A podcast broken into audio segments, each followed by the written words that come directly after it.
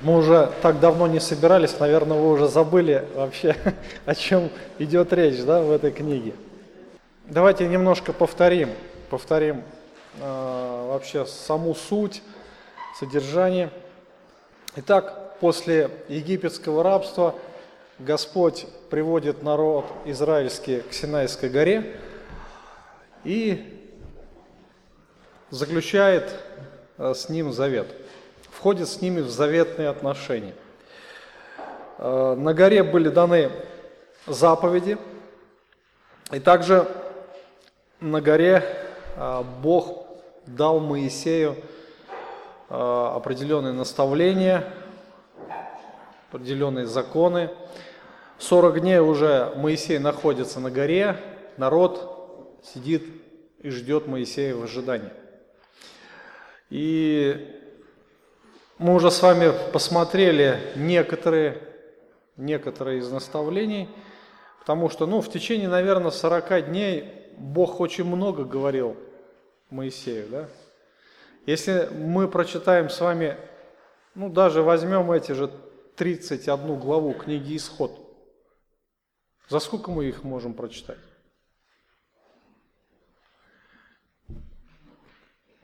Ну, за несколько часов пускай, да, там, ну, два часа, три часа. Представьте, Моисей находился в общении с Богом 40 дней. За 40 дней Бог очень много ему рассказал. Скорее всего, а, на горе а, была дана книга «Бытие», то есть вся та история, которую мы с вами а, изучали на протяжении долгого времени, книги «Бытие», она дана как раз была на Синайской горе, вот тогда, в то время, когда Моисей там находился.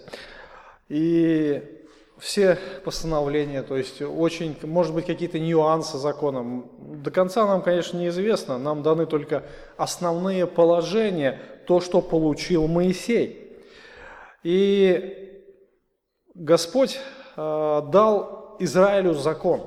Бог дал Израилю закон, и Израиль, как бы сказал, как один, все, что скажет Господь, исполним.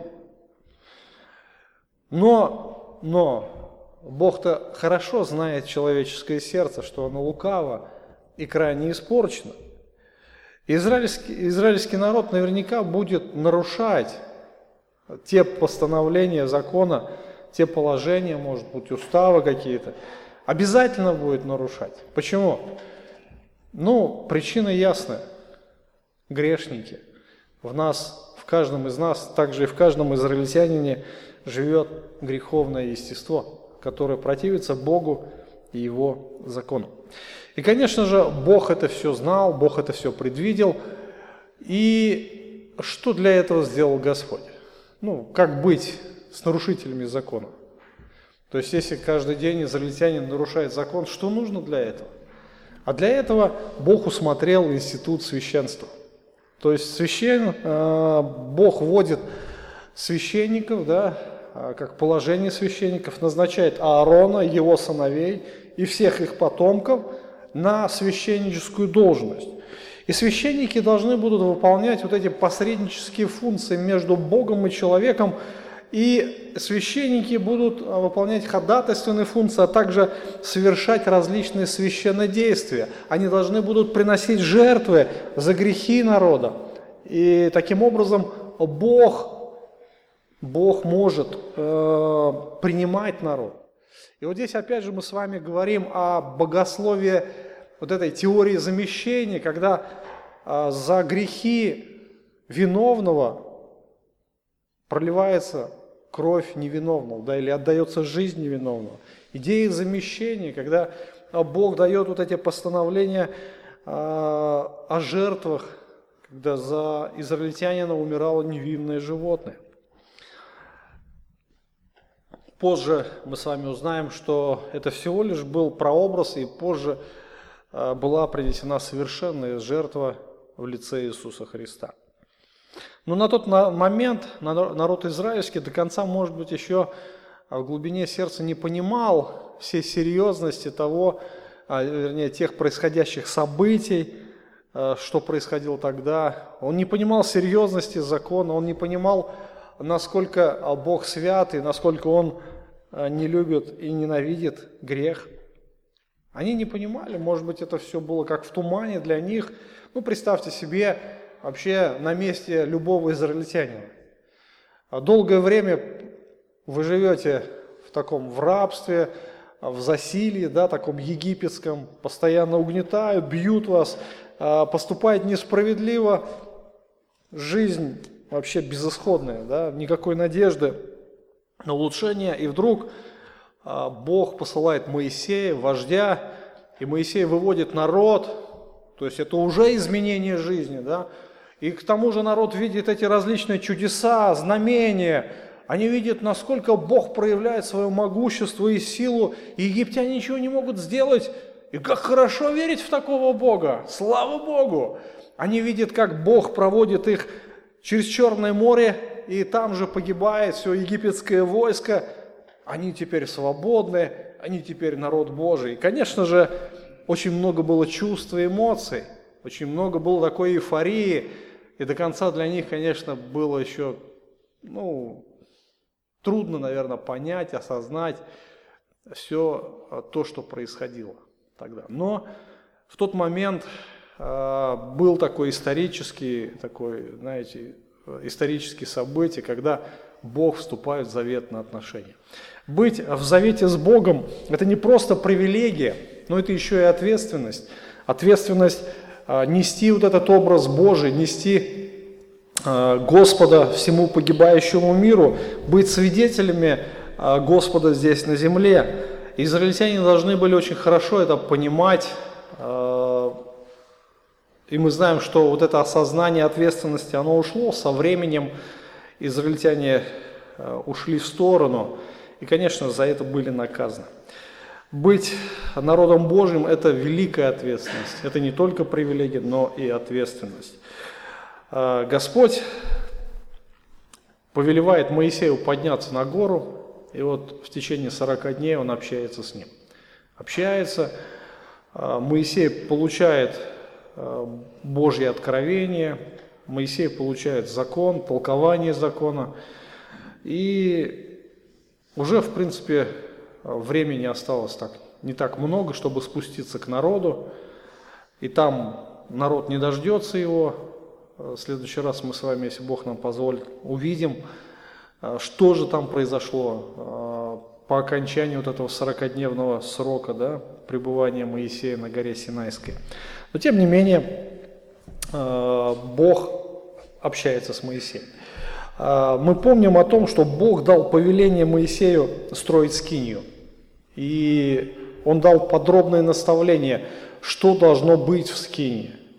То есть скиния, что такое скиния вообще? Давайте вспомним. Это палатка, шатер. Зачем эта палатка нужна была?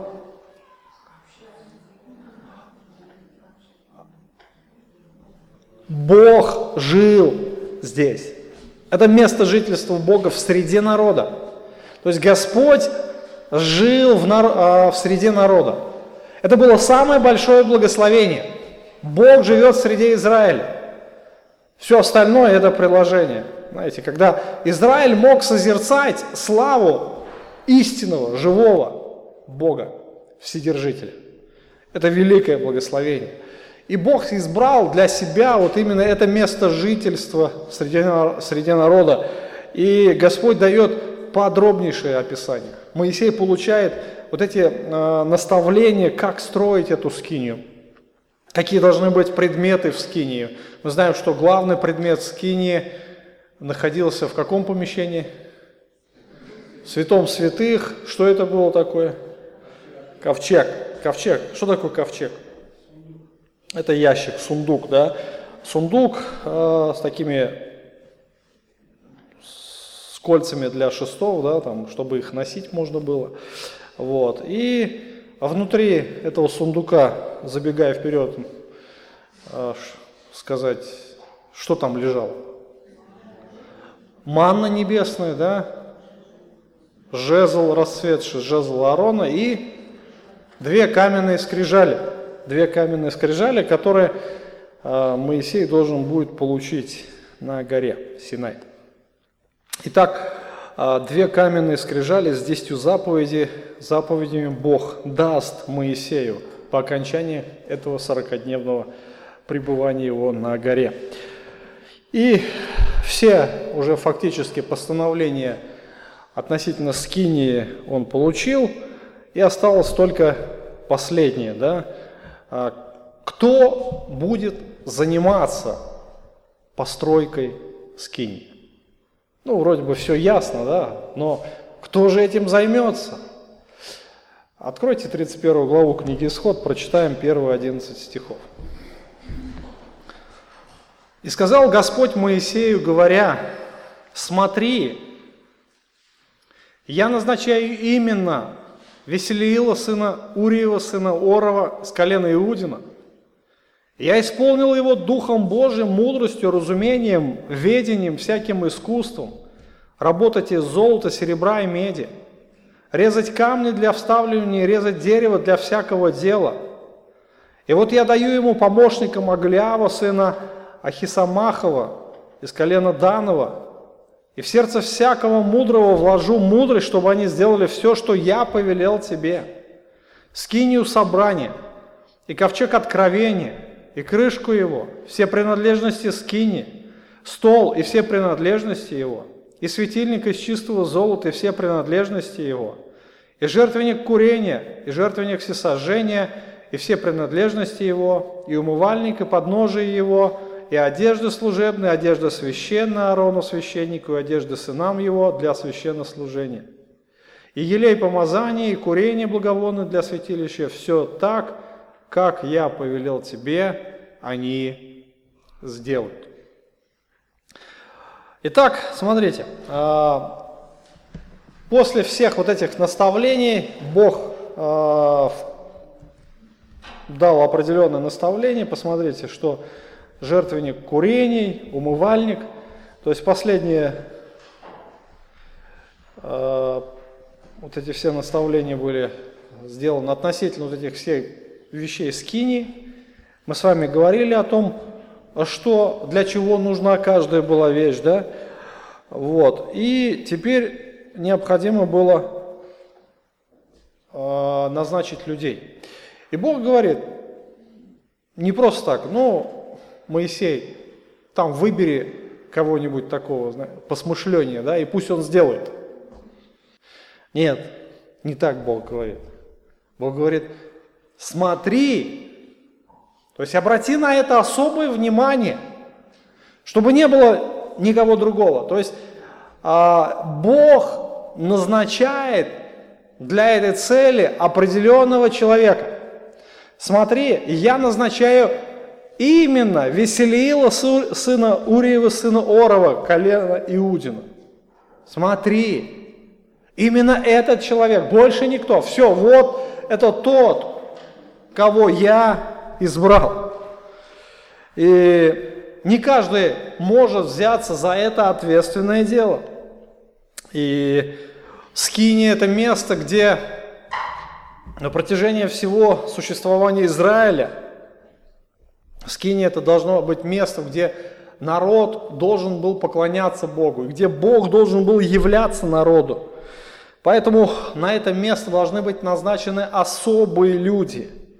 И мы знаем, что материал скинии а, Бог повелел, чтобы принес народ. Да? Весь народ, а, Бог расположил сердце народу, и весь народ, каждый, кто мог, принес все, что нужно для скинии – но а, человек, который должен был сделать это дело, да, совершить вот эту искусную работу, а, был назначен именно Господом. И сам Моисей, а, он не мог заняться этим делом, он был пророком Божьим, он был научен всей мудрости египетской, он был научен всей мудрости Божьей, но он не мог ни шить, не резать, да, там, не тесать камни, ничего он не мог.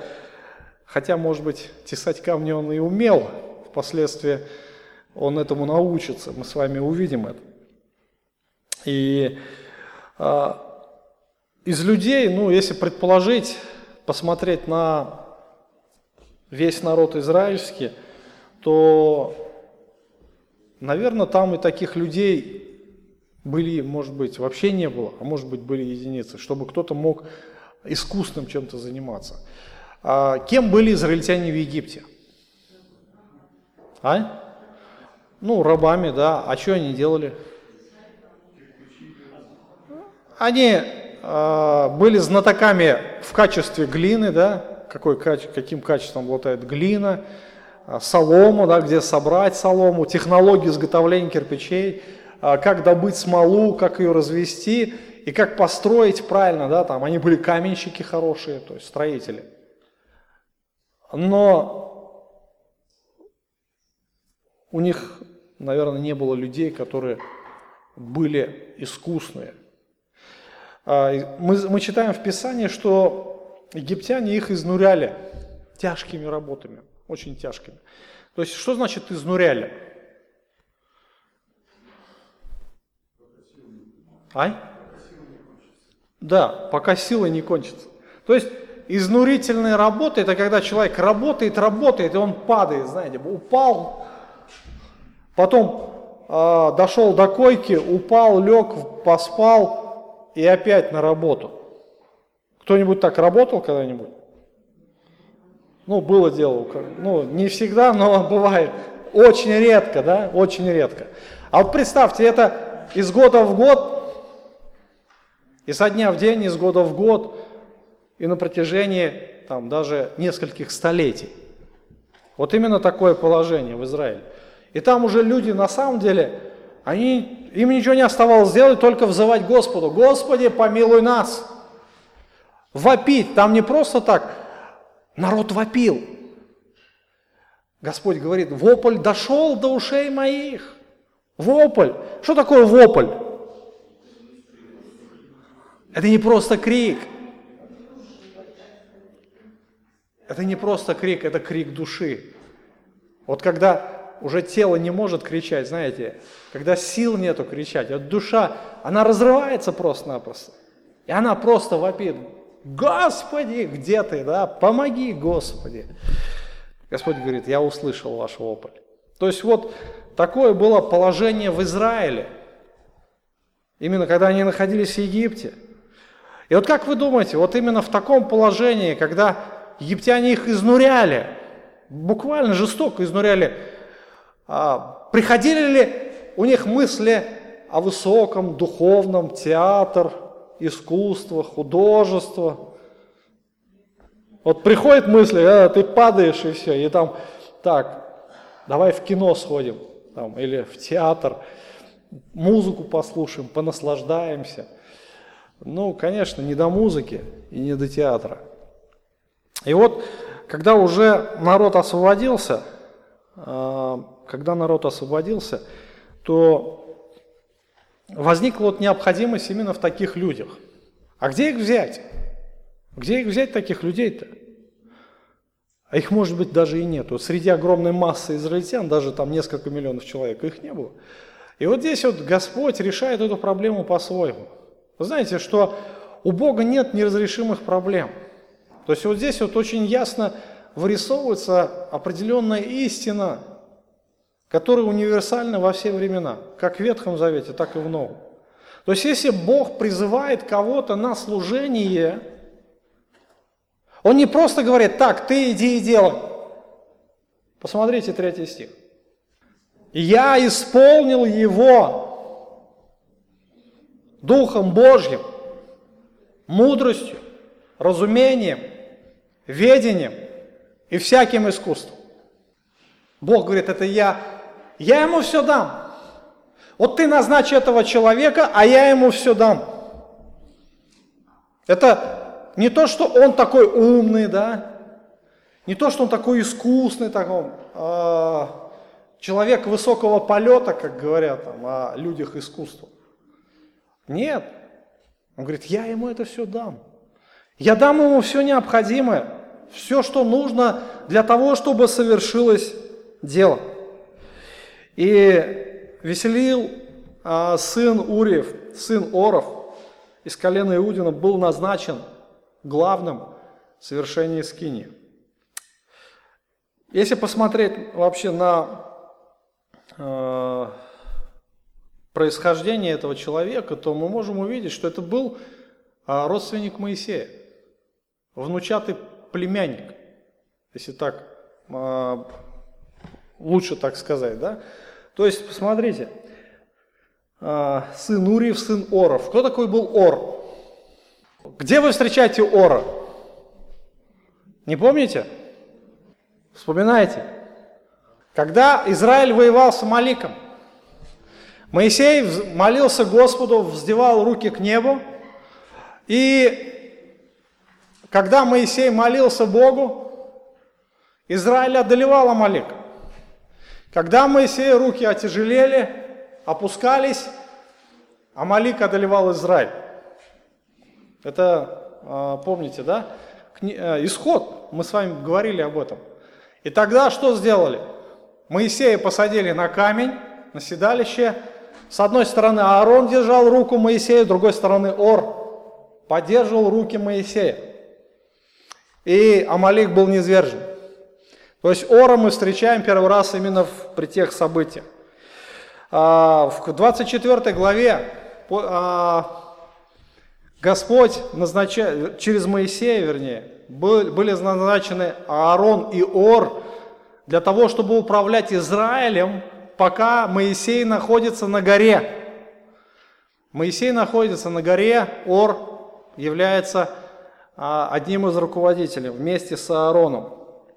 Иудейское предание гласит о том, что Ор был мужем Мариам. Кто такая Мариам? Сестра Моисея родственный клан, да, собрался там в Израиле. И мы не знаем почему, почему Бог вот так вот обратил а, свой взор на эту семью. Мы не знаем, почему Бог благословил, например, Моисея, избрал Моисея. Мы не знаем, почему он избрал Аарона в священники. И также Ор попал в эту компанию, да? Мы не знаем почему. И Господу надо было обязательно, обязательно дать это наставление, 2 стих 31 главы. Смотри, я назначаю именно веселила. Вот именно этого человека. То есть, другими словами, а, опять же, родственника Моисея. Вы знаете, может, а, у многих могло сложиться такое впечатление, что Моисей очень лицеприятен к своим родственникам. Это знаете, как вот сегодня, например, человек встает в государстве президентом, например, да, и он начинает родственников своих подтягивать поближе к власти. Один там министр сельского хозяйства, другой министр финансов, третий его советник, дядя у него там где-то еще в каких-то министрах, и вся родня его окружает. На родственников-то больше надежды, так ведь, да? А потом, когда происходит смена правительства, начинаются вот эти разоблачения. И могло создаться такое же впечатление в отношении Моисея, что Моисей, ну, якобы окружил себя родственниками. И помните, а, мы еще будем об этом говорить, если нам, конечно, Бог позволит, когда будем изучать книгу числа, восстание Кореи. Помните, да? А какая основная претензия была Корея Почему восстали вот Корей, а, Дафан, Аверон и еще там 250 человек? В чем была их основная претензия? Кто помнит? Кто читал Библию? В чем проблема-то была? Они говорят, ну вы что, мы тоже народ Божий. Вы понимаете, да? Но в принципе а, претензии как раз вот этих людей, они были на то, они позавидовали, что Моисей окружил себя как раз родственными связями. Я говорю, вы что, одни такие, одна семья у вас, да, народ Божий, и вы тут собрались во главе кучкой, да, тут, в правительстве, можно сказать. И мы такие же народ Божий, и мы священники, и мы также можем Богу уходить, общаться с Богом, служить Богу. Вы что, тут одни такие правильные, что ли? понимаете, да? Это, в принципе, как раз Бог изначально – предвидел это все изначально. Поэтому он и говорит, смотри, смотри, вот именно этого человека я ставлю на эту должность родственника твоего, внучатого племянника, да, ну, внук Мариам, другими словами. Поэтому э, он является главным в деле строительства скинии. И более того, Господь не просто избрал этого человека, Он наделяет его абсолютно всеми способностями. Всеми способностями. Пониманием, разумением, искусством, всяким искусством. То есть этот человек был самый искусный. То есть он был исполнен мудрости.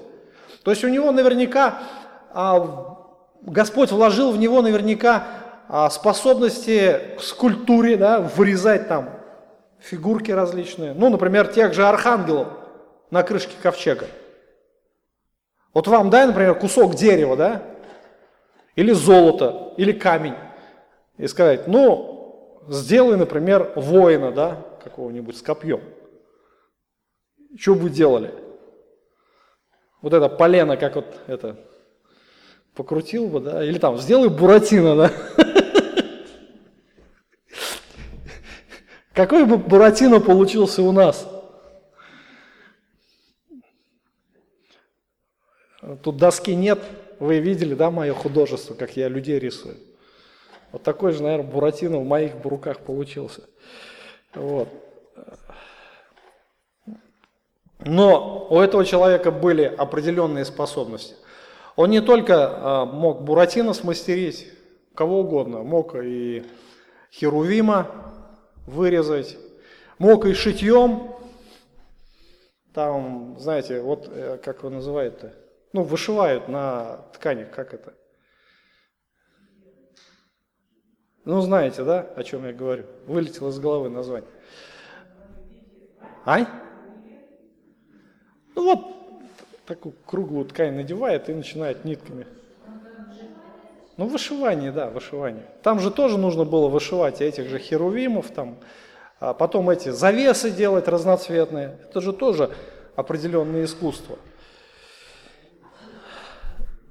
Господь дает э, все способности, Господь дает э, разным мышление, развитие в разных направлениях. И вы знаете, что Бог, Он является как раз автором да, человеческих способностей. Вот рождается человек, рождается человек, и вот родители смотрят, что-то у него это, к музыке голова направлена, да, он и поет, слух у него идеально, подойдет к инструменту, тут же схватывает, тут же у него легко все получается. А, у кого-то к технике, с детства готов с пеленок там в трактор залезть, знаете, ковыряться где-то там с этими гайками, с болтами. Потом уже годам шести может закрытыми глазами разобрать двигатель и собрать его. Ну, бывают такие дети тоже. У кого-то математик, математика там голова, знаете. Но в музыку его не затащишь. И вы знаете, у каждого есть свое направление. Вот так вот. Вот сколько людей, столько направлений.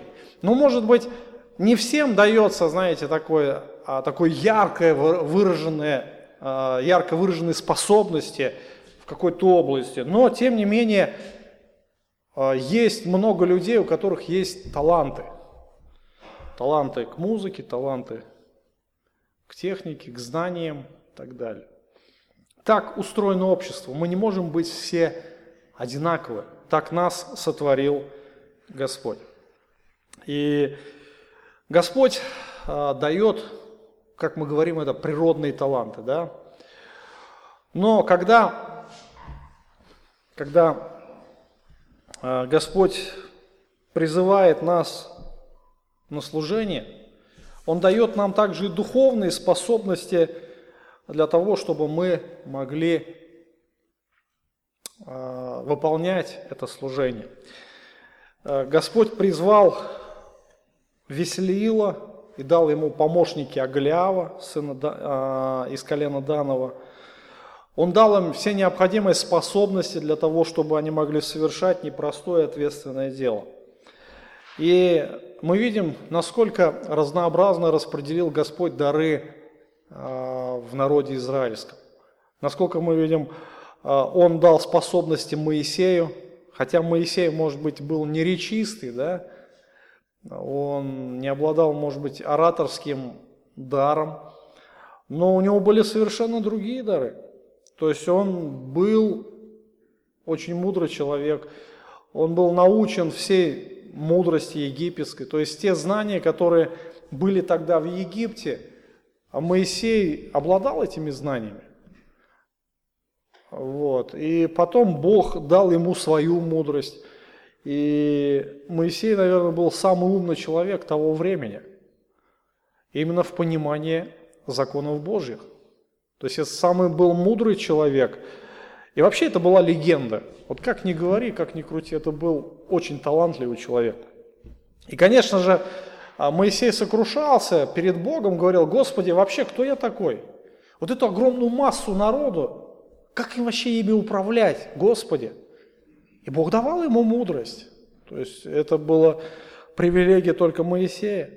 Но наверняка Моисей был в технических деталях. Как говорят у нас, дуб дубом, да? Он, наверное, не понимал, как там можно это все устроить, как это надо там шить, вышивать, строгать, пилить, там, вырезать. Для него это вообще было темный лес. Ну, наверное, для этих способностей Бог избрал другого, а именно Веселила и Агляу. Поэтому у Бога все совершенно.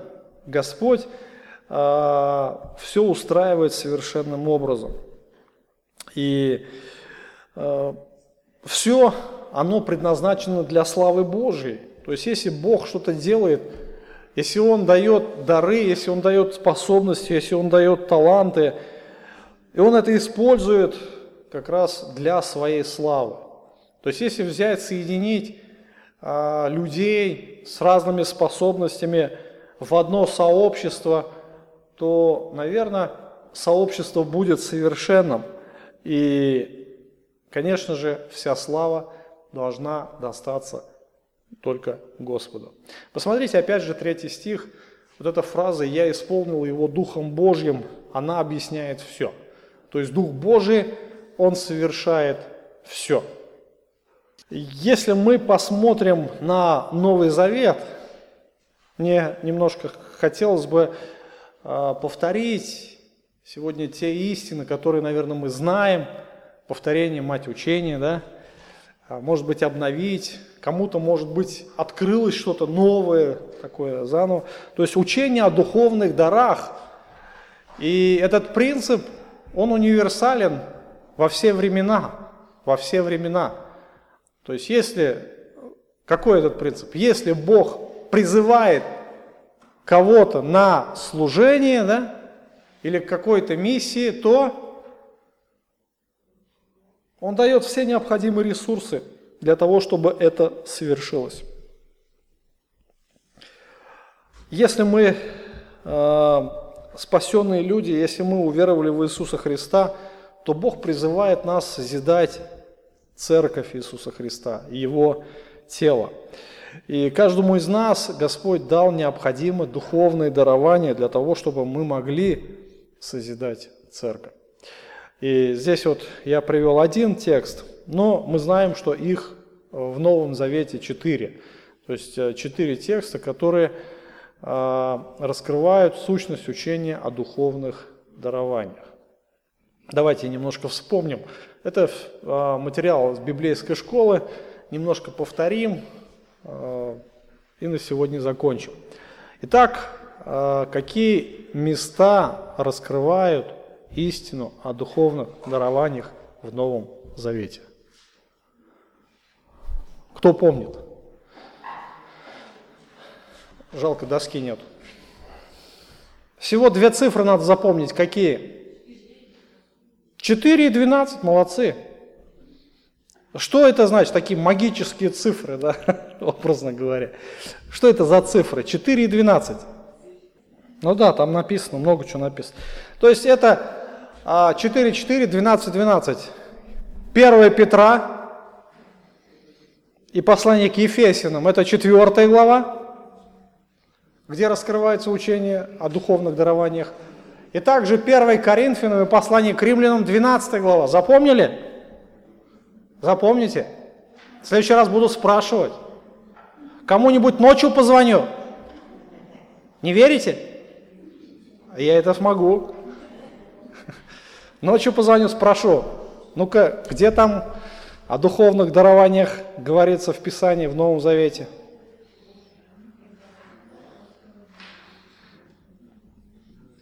Четвертая глава, где говорится?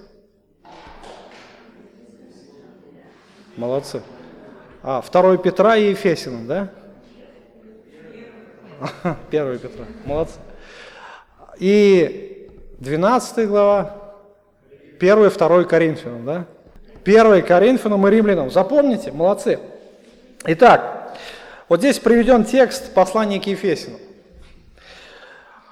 Он поставил одних апостолами, других пророками, иных евангелистами, иных пастырями учителями – к совершению святых на дело служения для созидания тела Христова. То есть Он, речь идет об Иисусе Христе, то есть Господь Иисус Христос наделяет церковь своими духовными дарованиями. В данном э, тексте речь идет о служителях церкви, о тех служителях, которые имеют дар слова, дар наставления или пасторские дары, как это принято называть. И ответственность этих людей, я считаю, что это не только духовный дар, это дар церкви от Господа, что церковь имеет благословение, получая таким образом духовные дары да, в виде людей, в виде людей, которые являются пасторами, которые являются учителями. А, к совершению святых на дело служения. То есть их ответственность снаряжать святых на дело служения. А как пасторы могут э, снаряжать святых? Учить, да, учить. Учение – вот основная ответственность. А, и таким образом будет созидаться церковь Божья, тело Иисуса Христа, да, а, для созидания тела Христова. А, до каких пор? До тех пор, пастора обязаны учить, доколе все придем в единство веры. До тех пор, пока мы все будем одинаково верить. Единство веры – это единство понимания в учении, да? А, понимание единой доктрин. То, во что мы верим, это основание нашей веры.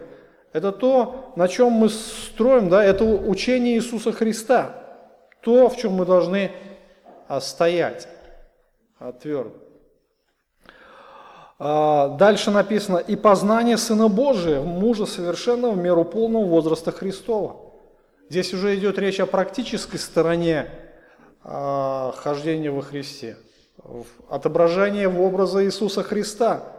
То есть познание Сына Божия, а, мужа совершенного в меру полного возраста Христова, когда мы будем отображать Его характер, Его жизнь, его учений.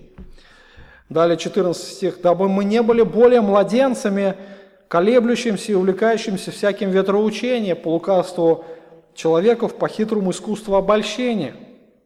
То есть вот здесь речь идет о младенчестве, что люди, те, кто э, является духовными младенцами, э, их очень легко сбить с толку, их очень легко сбить с пути, да, э, просто-напросто вложив в их а, уши ложную информацию какую-то, ложное учение.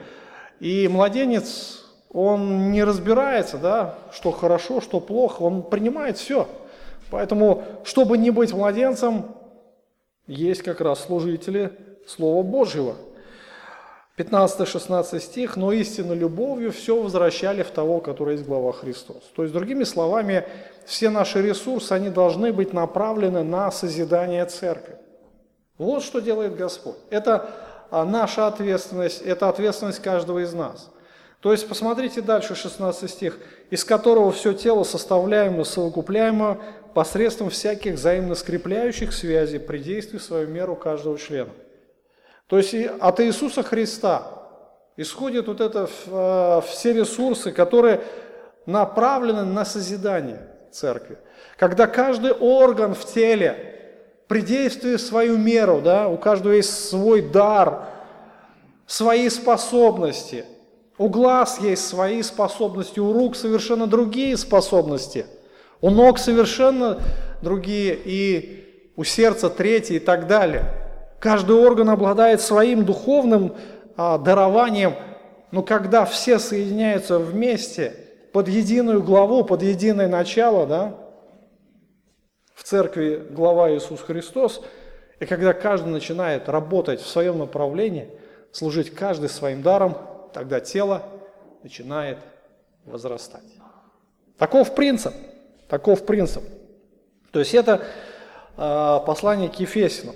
Итак, здесь отображены а, принципы действий даров церкви. Сейчас пришла женщина одна и говорит, у меня дар с детства, дар. И начала там всякие байки рассказывать. И она говорит, у меня дар исключительный, этот дар дается не всем. Но что говорит Священное Писание, что каждому из нас дается проявление Духа на пользу. Каждый верующий в Иисуса Христа получает духовный дар. Каждый. У нас нету никаких исключений. Вот это очень важное а, понимание. А, мы говорим о новозаветных принципах. То есть, если мы смотрим на Ветхий Завет, книгу Исход, для каждого дела, для каждого дела у Господа были свои люди. Да? Вот именно для совершения скинии был Аголиаф, Василиил, а для управления церковью был Моисей, Аарон и так далее. И то, то же самое мы можем сказать и в церкви, что э, в церкви множество существует даров, и каждый верующий в Иисуса Христа имеет дар. Если вы верующий, то у вас есть этот дар. Здесь вот есть ссылки, то есть э, это, вот эти все положения, они отображены в нашем вероучении. То есть просто это никакая не новая информация, это все есть. Следующее. Дары исключительно даются по Божьей благодати и не по заслугам. Вот это тоже очень важный принцип. А, то есть а, Бог дает каждому свой дар, а, как ему угодно, по своей благодати. Здесь а, нет никаких заслуг. Вот я заслужил лучший дар, чем кто-то другой. А следующее. Дары даются исключительно по воле Божьей, а не по воле человека. То есть в послании к Коринфянам а, Павел говорит, что а, Дух Святой распределяет дары как ему угодно. Как ему угодно. Не как мы хотим. В некоторых движениях, христианских движениях есть такое, знаете, учение о том, что мы должны просить духовный дар. Ну, например, харизматы-пятидесятники говорят, надо просить дар языка просить. Но, что говорит Писание? Что Дух Святой распределяет дары не как мы хотим, а как Ему угодно. Понимаете, да? Что не в нашей власти, не в нашей воле навязывать Богу, какой у меня будет дар. Не в нашей это власти. Это во власти Господа. Поэтому а, если у меня нет какого-то дара, если Бог мне не дал что-то, то это на все Его воля, не моя воля, Его воля. То есть это э, сугубо Божья прерогатива. Очень важная, очень важный аспект, очень важный принцип, который мы должны уделить особое внимание. И дары, они различны в своем проявлении. Дары различны. То есть я говорю, что вот, например, опять же, если взять Ветхий Завет, посмотрим, а, Моисей и тот же Веселиил, две личности, важные в служении Божьего народа. Две личности очень важные были, да? Только один был такой, шил, мастерил, строгал, точил и так далее, да? Тоже это важная была миссия возложена на него. А другой он управлял народом, у него голова была наполнена знаниями, он учил народ. Вот. И оба были важны. И Господь, конечно же, здесь проявился по-разному, но все это производит Дух один, как Ему угодно. То же самое мы можем разделить э, духовные дары, духовные дары э, классификации. Давайте вспомним материалы библейской школы. На сколько категорий мы можем разделить духовные дары? Два направления, да, из послания Петра 4 главы, то есть это, это самая легкая классификация, это дар слова, дары слова, то есть это дар наставления, дар пасторства, дар проповедника, дар наставничества, то есть человек, который хорошо э, знает Писание, который может учить Писанию, наставлять Писанию, этим даром могут обладать также и мужчины, и женщины. Другое есть направление – дар дела. Да? Не у всех есть дар учительства, не у всех есть способности учить, но есть желание что-то делать. Да? Желание делать. И здесь такое разнообразие дел да, может быть в церкви. Но все нужны, братья и сестры, все нужны. Все мы нужны друг другу. А, дальше принцип посмотрите. Все дары одинаково важны в теле Христовом. И посмотрите, все важны. Вот а, если сравнивать, например, глаз и руку, качество служения различные да, в теле, совершенно разные функции, да, совершенно. То есть разные направления, или ухо, например, и глаз, ухо и глаз тоже разные совершенно направления. И не может глаз сказать руке, ты мне не надо. Не может глаз быть самодостаточным. Не может. И апостол Павел, он как бы рисует эту картину в 1 Коринфянам 12 главе. Он говорит, что, ну ладно, если, предположим, все тело глаз. Представляем, да, тело глаз. Такой большой глаз, и больше ничего нет. Хорошо, как глаз будет питаться? Как глаз будет двигаться? Вот сейчас рекламу такую, я не знаю, назвать тупая, не тупая реклама, знаете, ноготь в космическом скафандре там, видели, да, там вместо головы ноготь пытается как бы, ноготь это самодостаточно. Но опять же, там рисует с руками, с ногами, но не может ноготь существовать сам по себе. Вот. Вот так же и глаз. Он не может быть сам по себе. Ему нужны и руки, и ноги, и еще другие э, органы да, нужны. Вот так вот и тело. Оно не может, э, орган в теле быть самодостаточным. Он нуждается в служении других органов. Не может глаз сказать, руке ты мне не надобно. То есть никакой другой орган не может сказать какому-то ты мне не нужен, да, и так далее. И, конечно же, э, принадлежность телу Христову налагает на верующего э, определенную ответственность служить своим даром. Никто не может сказать, принизить свой дар и сказать, ну, я же не пастор, я не проповедник, я там, не несу там музыкальным служением, да, не занимаюсь ничем. Ну, и даже если у меня есть какой-то дар, он может быть такой ничтожный, он немаловажный, поэтому что я буду там высовываться, ничего не буду делать. Нет. А так никто не может сказать. Все мы нужны друг другу. Это очень важно, братья и сестры. Вот. И э, нужно помнить о том, что у нас не может быть одинаковых духовных даров. У нас не может быть одинаковых духовных дарований.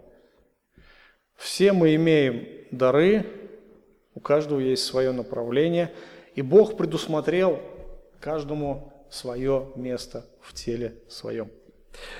И самое важное, самое важное об этом, как бы я вскользь это упоминаю, главный мотив – это любовь. Помните 1 Коринфянам, 13 глава, «А «Если я говорю языками человеческими и ангельскими, любви не имею, то я имею звенящий кимвал звучащий. Если я имею познание всякое, да, имею веру, так что и горы могу переставлять. То есть, там, то есть это тоже духовные дары. любви не имею, то я ничто. Даже можно иметь дары жертвенности. Если я, говорит, отдам, раздам имение, тело на сожжение отдам, а любви не имею, нет мне в том никакой пользы. То есть вот главный мотив служения дарами – это любовь. Любовь, братья и сестры, всегда созидает. Кто-то может хвалиться духовными дарами, как это было в Коринфе. Как будто человек заслужил чего-то, и он так хвалится перед другими. Вот у меня дар такой, а вот у тебя его нет. Нет, э, обладать даром – это не повод хвалиться. Это ответственность служить на созидание тела Христова. Любовь всегда будет созидать. Отсутствие любви будет разрушать. Когда человек начинает служить даром без любви, он будет разрушать. Вот как раз то, что произошло в Каринской церкви. И апостол Павел, он как бы был возмущен очень сильно поведением Коринфян. И он говорит, ребята, вы младенцы, вы дети, вы, которые не понимаете вообще, что к чему. Вы не понимаете, зачем вам Бог дал духовные дары? У вас нет недостатка ни в дарованиях, у вас все есть в церкви.